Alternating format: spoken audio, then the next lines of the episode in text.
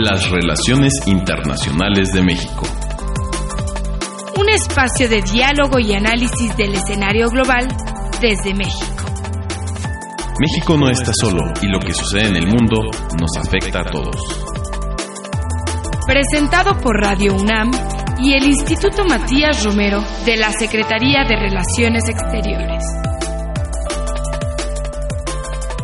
¿Qué tal? Muy buenos días a nuestro auditorio de Radio UNAM. Los saluda Alejandro Alday, soy director general del Instituto Matías Romero. Como lo hacemos cada mes, el día de hoy presentaremos la serie Perspectiva Joven de las Relaciones Internacionales, donde contamos con la valiosa participación de jóvenes del programa del Consejo Mexicano de Asuntos Internacionales, COMEXI. Vamos a hablar de un tema pues que es de la mayor actualidad en las relaciones internacionales. Como todos ustedes saben, en las últimas semanas se ha elevado la tensión entre los Estados Unidos e Irán y por ello en este programa haremos un recuento de los contrastes en las relaciones entre estos dos países a lo largo de las últimas décadas hasta llegar al acuerdo nuclear firmado en julio de 2015. Por tal motivo, la emisión la vamos a dedicar a conocer la perspectiva joven de los posibles escenarios de las relaciones entre Estados Unidos e Irán y para ello les damos la más cordial bienvenida a David Hernández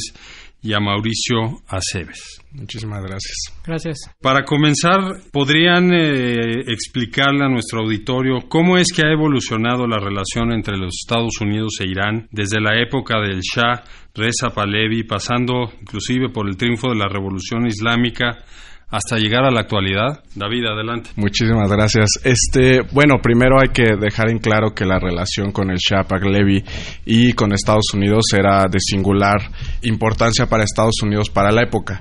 Cabe mencionar que Irán hacía eh, frontera con la entonces URSS durante la Guerra Fría, lo cual era importante aliado Irán en ese momento para Estados Unidos, para la política exterior estadounidense. Entonces llega la revolución islámica en 1979 y la relación cambia radicalmente. Llega un líder que definitivamente conservaba valores que no tenían que ver específicamente con Estados Unidos. Estados Unidos en ese momento representaba valores distintos a los que la revolución islámica quería proponer. Desde ese momento la relación evidentemente cambia para un nuevo panorama. Este líder es el Ayatollah Khomeini. Khomeini, correcto. Sí, bueno, la revolución iraní de 1909 llega en un contexto mundial poblado de tensiones y de cambios. Así como 1968 representó un movimiento telúrico para las sociedades y las juventudes en Occidente, 1979 también lo fue para el Islam. Las protestas terminaron por colapsar un sistema monárquico que funcionaba como satélite de Estados Unidos y lo reemplazaron, como bien decía mi compañero David, con una república con un ADN también altamente nacionalista. ¿Cómo, en su opinión, se fueron transformando las relaciones de Irán con los Estados Unidos a partir del triunfo de la revolución, está el episodio de la toma de la embajada. ¿Nos pueden comentar un poco de esa transformación en la que incluye además pues una acción militar por parte de Irán en contra de su vecino Irak, que era apoyado en ese momento el régimen de Saddam Hussein por los Estados Unidos. Sí, correcto. Este último episodio que menciona director, la verdad creo que me parece de suma importancia. La guerra Irán-Irak sin duda es probablemente la primera respuesta de Occidente a la revolución islámica. Muchos países alrededor con instituciones más bien parecidas a las del antiguo régimen en Irán, del Shah, ven como un enemigo, sin duda, la revolución islámica. Y lo ven así porque podría difundirse o contagiarse esta revolución a través de otros países alrededor de la región, lo cual sin duda muestra un cambio radical en las relaciones internacionales del propio Medio Oriente. Claro, bueno, el pasaje de la crisis de los rehenes de la embajada estadounidense, como dice el director, fue la acción que inició a una cronología de hechos ásperos en las relaciones entre Irán y Estados Unidos. Aunque podemos distinguir desde ese entonces etapas de mayor tensión y de distensión. Y en ese contexto que hablábamos de la acción militar por parte de Irán en contra de Irak, también se dio cuenta de los primeros reportes por parte de la inteligencia de los Estados Unidos de que Irán comenzaba a generar sus capacidades para generar armas nucleares.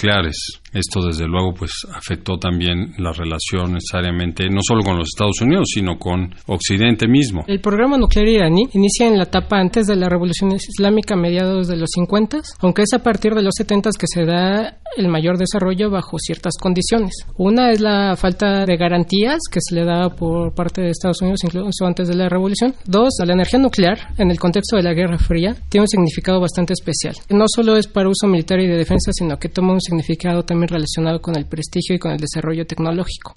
Todo esto cuando comienza la guerra con Irak, pues cobra mayor relevancia. De acuerdo. Y luego, pues no podemos dejar de tomar en cuenta pues las sanciones que empezaron a incorporarse en el catálogo de sanciones del Consejo de Seguridad de las Naciones Unidas. Años más adelante el propio presidente de los Estados Unidos, Bush, incluye al régimen de Irán dentro de un eje del mal, lo cual pues todavía exacerbó más los términos de las relaciones de Irán con Occidente, yo diría no nada más con los Estados Unidos, y por parte de Irán con un presidente con un discurso pues muy fuerte, el presidente Ahmadinejad, que constantemente en Naciones Unidas y en distintos foros lanzaba mensajes muy fuertes para los occidentales y que tenían una repercusión directa también ante la inteligencia israelí naturalmente. ¿no? Bien, les recuerdo a nuestra audiencia de Radio UNAM que estamos llevando a cabo el programa de jóvenes del Consejo Mexicano de Asuntos Internacionales de COMEXI Estamos analizando cómo ha evolucionado la relación entre Estados Unidos e Irán, principalmente a partir del anuncio de la salida de la administración Trump del acuerdo y cuáles han sido los efectos inmediatos a partir de ese momento.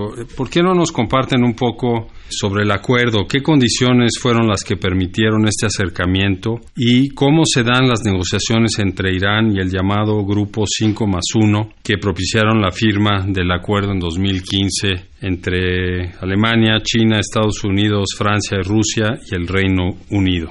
Sí, sin duda creo que para los Estados Unidos y para los miembros europeos del acuerdo que se firmó en 2015, sin duda la principal motivación era tener un instrumento legal que asegurara que Irán no estaba produciendo energía nuclear con fines agresivos. Por el otro lado, me parece que Irán, su principal motivación sin duda, era también tener un instrumento jurídico que asegurara que las sanciones que se habían impuesto durante largos años por parte de Estados Unidos tuvieran un retroceso y entonces así incorporarse al mercado mundial de petróleo de forma eh, formal, se podría decir. Sin duda me parece que esas dos son las principales motivaciones y por otro lado las administraciones del presidente Obama y del presidente Rouhani que se conectan en un momento preciso de la historia que finalmente hacen fruto en este acuerdo.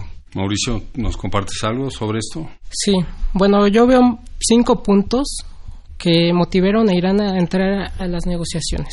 Número uno, una economía no diversificada y volcada a la producción de hidrocarburos, por lo tanto susceptible a los vaivenes geopolíticos del mercado petrolero. Número dos, más de dos décadas de una deficiente administración del gasto público. Número tres, las sanciones económicas que han sido impuestas prácticamente desde su fundación. Número 4. Más de 30 años de fricciones continuas con diversos actores de la región. Y 5. La llegada a la presidenta de Hassan Rouhani, que ha mostrado un poco más de apertura que sus antecesores. Todas estas fueron motivaciones para Irán para sentarse en la mesa con los cinco miembros permanentes del Consejo de Seguridad, más Alemania. Muy bien, bueno, ese es el contexto iraní, pero ¿cuáles son los incentivos que tenía un presidente como Barack Obama para tener este acercamiento con Rouhani en ese momento histórico en el que llevaron a cabo un primer contacto y que derivó en establecer una mesa de negociación al lado de los miembros del Consejo de Seguridad, los miembros permanentes y Alemania. ¿Cuáles eran los incentivos para Occidente de llegar a un acuerdo formal, como tú lo acabas de mencionar, David, en ese momento? Desde mi perspectiva es neutralizar un punto de tensión en Medio Oriente que no estaba dejando beneficios políticos a la administración. El conflicto en Afganistán sin duda había sido ya un conflicto bastante duradero y en Irán no se necesitaba un foco de tensión más. También se encontraba ya el enfoque de Corea del Norte. Me parece que estos incentivos de ir reduciendo focos de tensión en Medio Oriente específicamente era uno de los principales objetivos de la administración Obama, sin duda. Y quizá otro tiene que ver con el contrapeso que estaba y que sigue desempeñando Irán en la región desde distintos puntos de vista, porque Irán pues, se ha acercado también a Rusia, ha tenido un papel importante en el contexto del conflicto en Siria, se ha acercado a China también, incluso lo han apoyado para sumarse como un miembro observador de la Organización para la Cooperación de Shanghai y para eso era necesario también eliminar las sanciones por parte del Consejo de Seguridad porque parte de los estatutos de esa organización señalan que un país que tenga sanciones dictadas por el Consejo pues no puede aspirar a ser miembro. Entonces también hay que considerar ese papel que está desempeñando Irán, ese contrapeso en la región frente a las aspiraciones de Arabia Saudita y de Egipto, que son, por otra parte, hay que decirlo, aliados de los Estados Unidos. Israel. Israel, desde luego. ¿no? De hecho, adelantándome solo un poco, el presidente Donald Trump parece que justamente ha visto este factor, el de la posición hegemónica de Irán en la región, como uno de los eslabones débiles del acuerdo. Parece que el acuerdo le dio, desde la perspectiva de la actual administración de Estados Unidos, mayor amplitud de influencia a Irán y desde esa perspectiva, pues parece que es lo que quiere reducir la actual administración en Estados Unidos, la influencia regional que este documento le proporcionó a Irán. Mauricio, ¿crees que tenga algo que ver el hecho de que Irán siempre ha estado asociado al grupo Hezbollah que se encuentra en Líbano? Bueno, me voy a regresar un poquito más atrás. Digamos que Irán se empieza a beneficiar bastante de algunos hechos que son totalmente externos. Por un lado, la guerra contra el terrorismo que comienza en 2001 le beneficia bastante. ¿Por qué? Porque la invasión a Afganistán elimina de la ecuación a los talibanes, que eran enemigos de Irán. Posteriormente, la ocupación de... Bueno, que no los elimina, por cierto. Los saca un poco de la ecuación. Sí. Siguen. Por otro lado, la ocupación de Irak también saca del mapa a Saddam Hussein, que era otro enemigo de Irán. Posteriormente, los conflictos del Líbano, de Gaza, de Siria, si bien son complicaciones regionales, también son una ventana de oportunidad para Irán para que pueda seguir expandiendo su influencia en la zona. Es decir, el tratado con Irán es un punto muy importante porque Estados Unidos se deja de preocupar por esta serie de resultados colaterales que han hecho sus actividades en Medio Oriente, que habían sido aprovechadas por Irán. Ahora, estamos hablando del acuerdo que se firmó entre Estados Unidos, Francia, Reino Unido, Rusia, Alemania y China con Irán, pero ¿cuáles son los aspectos de este acuerdo que David ya nos recordó pues, que es un acuerdo formal y así lo exigieron ambas partes? Contiene dos grandes anuncios, digamos, limitar el programa nuclear iraní hasta el año 2030 y por otra parte levantar las sanciones impuestas en contra del régimen iraní. Pero ¿qué detalles son los que nos pueden compartir sobre los puntos clave de este acuerdo firmado en 2015? Pues algunos detalles técnicos, básicamente es la reducción del enriquecimiento de uranio por parte de Irán. Se hacen cambios en un reactor de agua pesada para no generar plutonio, que es un elemento que se usa para la creación de armas nucleares. También se eh, limita, o más bien se embarga a Irán con armas hasta 2021 lo que significa que no se pueden importar armas hacia ese país. Y bueno, evidentemente las más importantes, que son la base de la confianza de la comunidad internacional en Irán, es que este país permite la supervisión por parte de organismos internacionales para verificar que todos los elementos que ya mencioné anteriormente están siendo cumplidos por parte del gobierno iraní. A cambio, la comunidad internacional, específicamente los firmantes del acuerdo, pues levantan las sanciones que se establecieron contra Irán. Evidentemente en un periodo prolongado, no se levantan todas en un momento, pero sí las primeras por lo menos que permiten a Irán ingresar un poco al mercado mundial con sus exportaciones de petróleo. Sí, bueno, creo que también lo más importante para Irán, bueno, es el fin de las sanciones económicas. Y bueno, también se le otorgó el acceso a una suma de 100 mil millones de dólares que estaban congelados en el exterior y le fue posible reanudar, como decía David, eh, sus ventas petroleras y obtuvo de nuevo acceso al sistema financiero global. Así es. Bueno, dos elementos clave. Por una parte, Irán logra quitarse esa asfixia económica que ya la administración Obama había demostrado que las sanciones sí funcionaban para poder eh, sentar a la mesa de negociación a un Estado que se consideraba difícil de poder eh, convencer de pactar sobre este tema tan importante. Y por otro que fue fundamental lo acaba de subrayar eh, David el tema de la posibilidad de que Occidente verificara el cumplimiento por parte de Irán en lo que tiene que ver con su programa nuclear. Me parece que eso es clave para justificar del lado quienes quieren todavía defender el acuerdo el éxito pues de lo que se había pactado por el buen cumplimiento de Irán. Creo que de las verificaciones que se hicieron no hubo mayores datos que arrojaran un incumplimiento por parte del régimen iraní y en ese sentido pues estaba cumpliendo lo que había pactado, ¿no?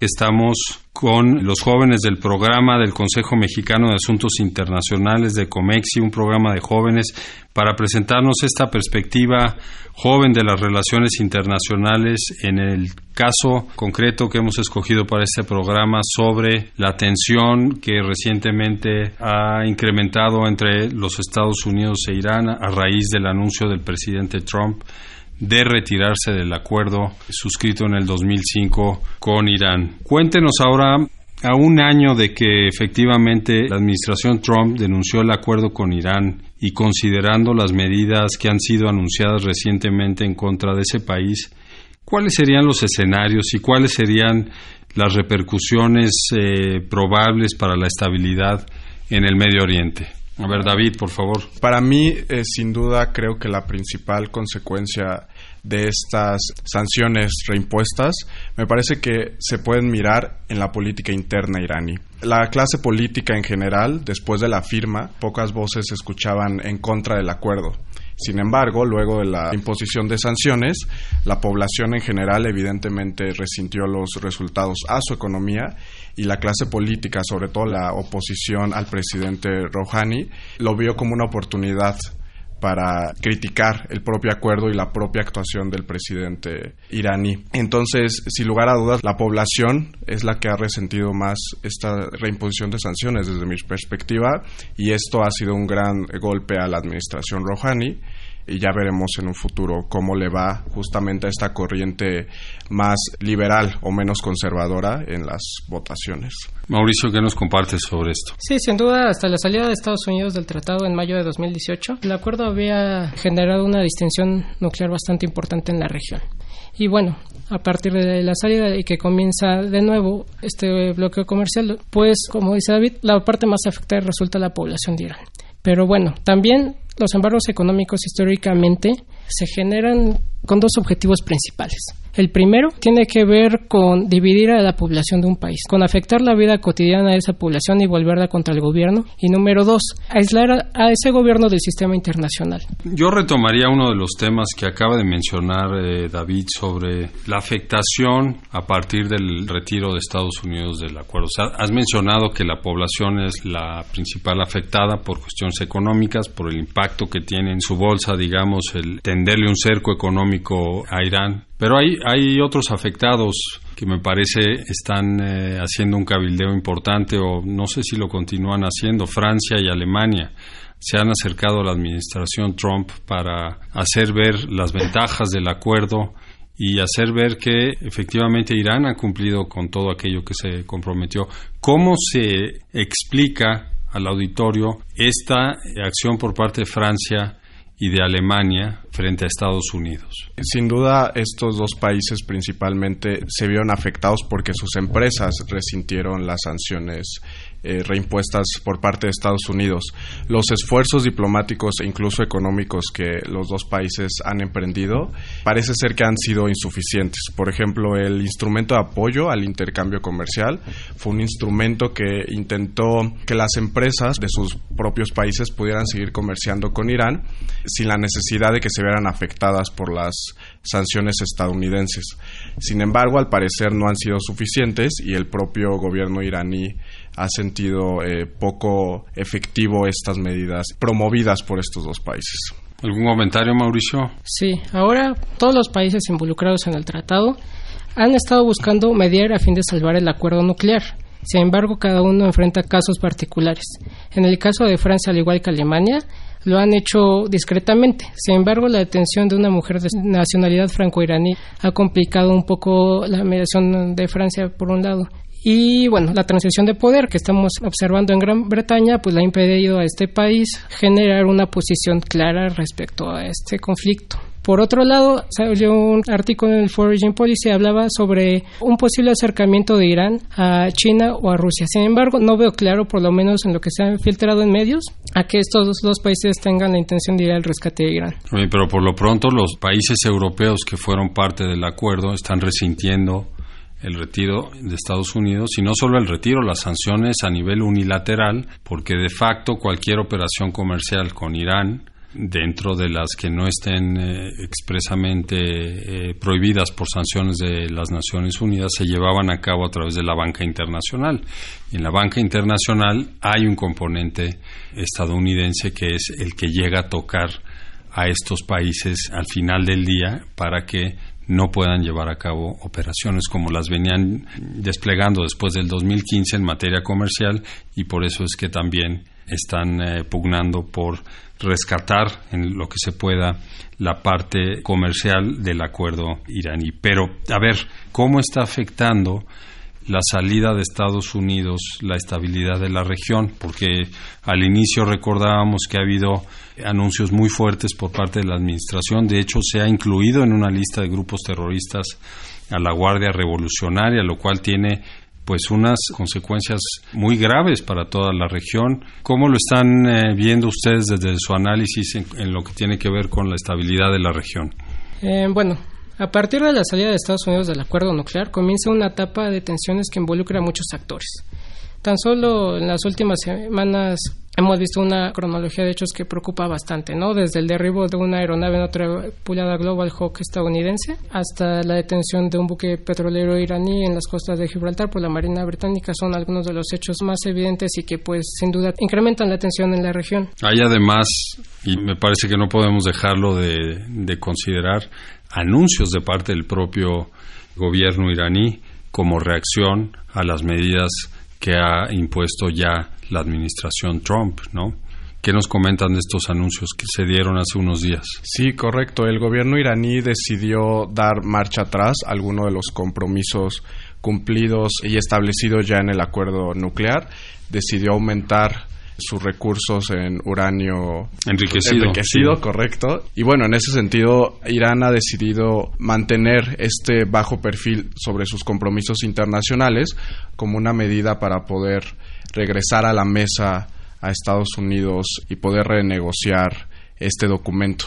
Una de las partes importantes, y me parece importante mencionarlo, es que la actual administración en Estados Unidos ha dicho que este acuerdo no cumple o no abarca sus propias preocupaciones en términos de seguridad internacional.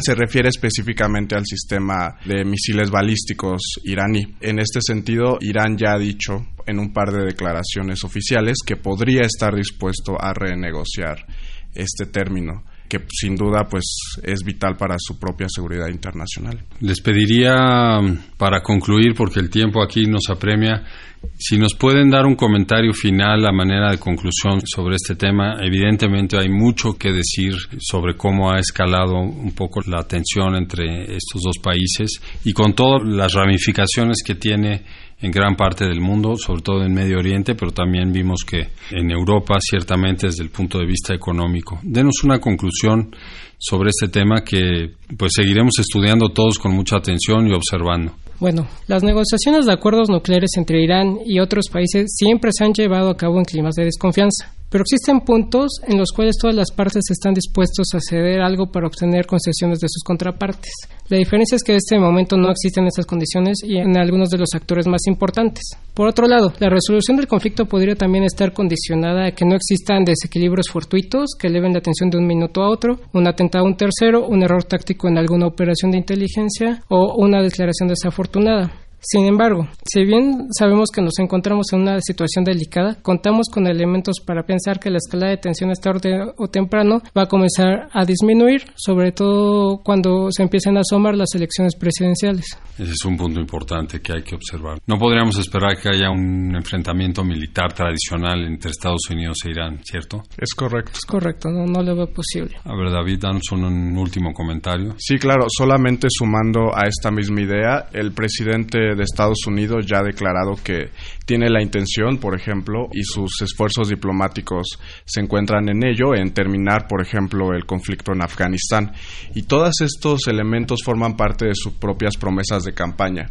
Evidentemente, un enfrentamiento con Irán directo o tradicional, como lo mencionó, por el momento es inviable, dado la perspectiva o la coyuntura electoral y las propias promesas del presidente Trump de reducir la tensión en Medio Oriente, que sin duda es de vital importancia para el país. Pues muy bien, muchísimas gracias a nuestros invitados, David Hernández y a Mauricio Aceves, así como al programa de jóvenes del Consejo Mexicano de Asuntos Internacionales por su colaboración para la realización de este programa. También debemos agradecer sobre todo a nuestro auditorio por su atención y los invitamos a que nos escuchen el próximo martes a las 10:15 horas a través de Radio UNAM en el 860 AM. Asimismo, les invitamos a consultar este y todos nuestros programas a través de la plataforma SoundCloud en la cuenta del Instituto Matías Romero, así como en nuestras plataformas digitales en internet go.mx. La producción de este programa estuvo a cargo de Ana Teresa Sáenz, la realización de Jorge Escamilla y la operación técnica de Gilberto Díaz. Me despido de ustedes, mi nombre es Alejandro Alday y soy director general del Instituto Matías Romero. Hasta pronto.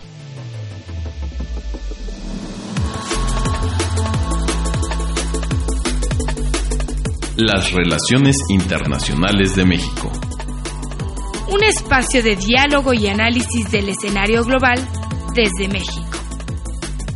Presentado por Radio UNAM y el Instituto Matías Romero de la Secretaría de Relaciones Exteriores.